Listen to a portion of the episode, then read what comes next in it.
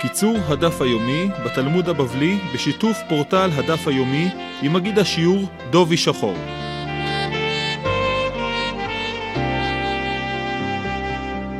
שלום למאזינים, היום במסגרת הדף היומי נלמד מתוך דף ל"א במסכת קידושין. הנושא העיקרי בדף הוא כיבוד אב ואם.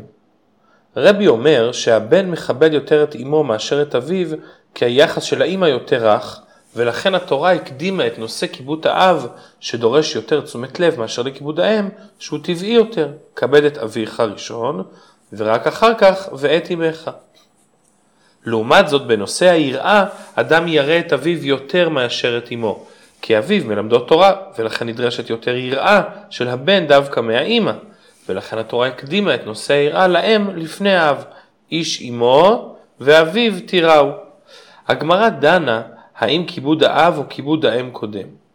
אז במידה וההורים נשואים, סוברת הגמרא שכיבוד האב קודם, מכיוון שאימו מצווה גם לכבד את אביו. אבל במידה והוריו אינם נשואים, אין בגמרא הכרעה ברורה מקודם. הראשונים הסתפקו בדבר, ולמעשה פסק השולחן ערוך שיכול הבן להחליט בעצמו. אבל המהרש"ל סובר כדעות בראשונים שהבן לא יכול להחליט אלא ייתן להוריו את ההחלטה.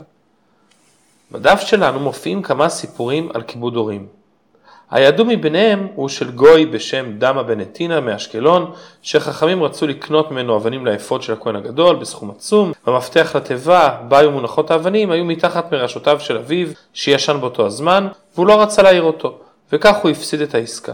שנה לאחר מכן נתן לו הקדוש ברוך הוא את שכרו, ונולדה בעדרו פרה אדומה, שהיא דבר נדיר, ובאו אליו חכמים כדי לקנות ממנו את הפרה.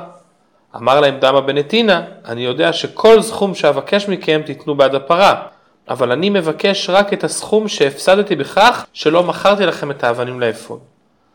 על זה אמר רבי חנינא, שאם לגוי שאינו מצווה על כיבוד אב שילם הקדוש ברוך הוא, אז ליהודי שמצווה וגם מקיים את מצוות כיבוד ההורים על אחת כמה וכמה שישלם לו הקדוש ברוך הוא.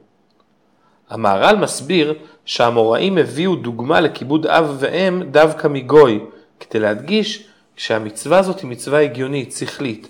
ההיגיון הפשוט מורה שהאדם חייב לכבד את מי שהביא אותו לעולם. ולכן אפשר להביא דוגמה לזהירות במצווה זו גם מגוי. המהר"ל מוסיף שהשכר של דמה בנתינה על קיום המצווה ההגיונית הזאת היה דווקא במצווה הכי פחות מובנת, הכי פחות הגיונית, פרה אדומה. קיום המצוות שלנו מורכב ממצוות שיש בהם היגיון אנושי, וקיום מצוות שאנחנו לא תמיד מבינים את ההיגיון העומד מאחוריהם. לסיום נביא דברי בעל הדברי שאול, שכתב בשם הקצות החושן, שהסביר למה שכרו של דמה בן היה דווקא בפרה אדומה, ולא בדבר חול כלשהו. אלא שבכוונה קיבל פרה אדומה, כי הוא אמנם הפסיד הרבה כסף בגלל כיבוד הורים שהיא מצווה שכלית, אבל עם ישראל מוכן להוציא המון כסף גם עבור מצווה שמעית שאין לה להיגיון כמו פרה אדומה. עד כאן בקצרה מסכת קידושין דף ל"א ולהתראות מחר בדף ל"ב.